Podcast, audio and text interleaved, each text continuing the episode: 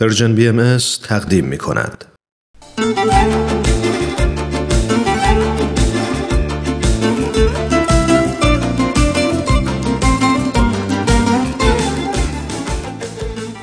اولین روز ماه روزه بر شما مبارک.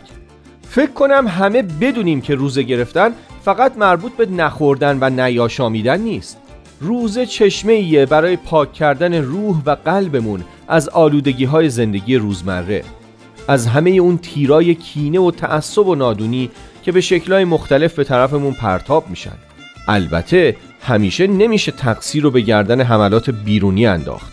ما یه تمایلات درونی و جسمانی هم داریم که گاهی پاشون از گلیمشون درازتر می‌کنن و در تلاشن که همه وجود ما رو با همه جنبه های انسانی و روحانی که داره به تسخیر خودشون در بیارن. در واقع این 19 روز فرصتیه که با تحت انضباط در آوردن جسممون نشون بدیم که رئیس کیه از طرف دیگه مثل یه اردوی ورزشی میمونه که تو اون عضلات روحانیمون رو قوی می‌کنیم اما اصلا این قدرت رو برای چی می‌خوایم؟ من که دلم می‌خواد به آدم بهتری تبدیل بشم شما چی می‌خواین؟ راستش ما هر آرزوی دیگه هم که بکنیم یه جورایی به این آرزو برمیگرده تا خودمون رو تغییر ندیم ماهیت زندگیمون و میزان رضایتمون از اون تغییری نمی‌کنه. حالا هر اتفاق خوب یا بدی که می‌خواد بیفته. یک کلام خودمون باید بهتر بشیم تا کیفیت زندگیمون هم بهتر بشه.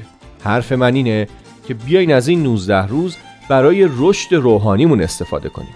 شاید فکر کنین که رشد روحانی دیگه چیه و به چه دردی می‌خوره.